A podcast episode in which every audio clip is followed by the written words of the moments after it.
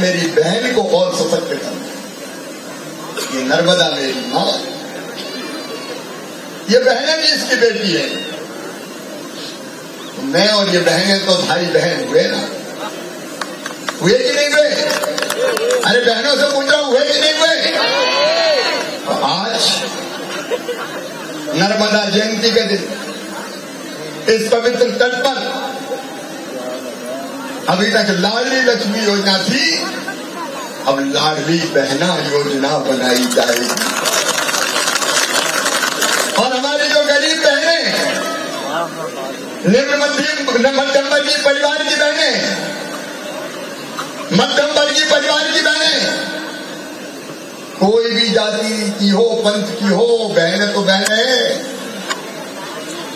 वो सामान्य वर्ग की हो वो पिछड़े वर्ग के हो।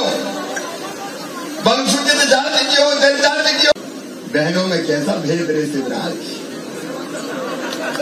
और इसलिए ऐसी बहनों को अब एक हज़ार रुपया महीना, हर महीना दिया जाएगा।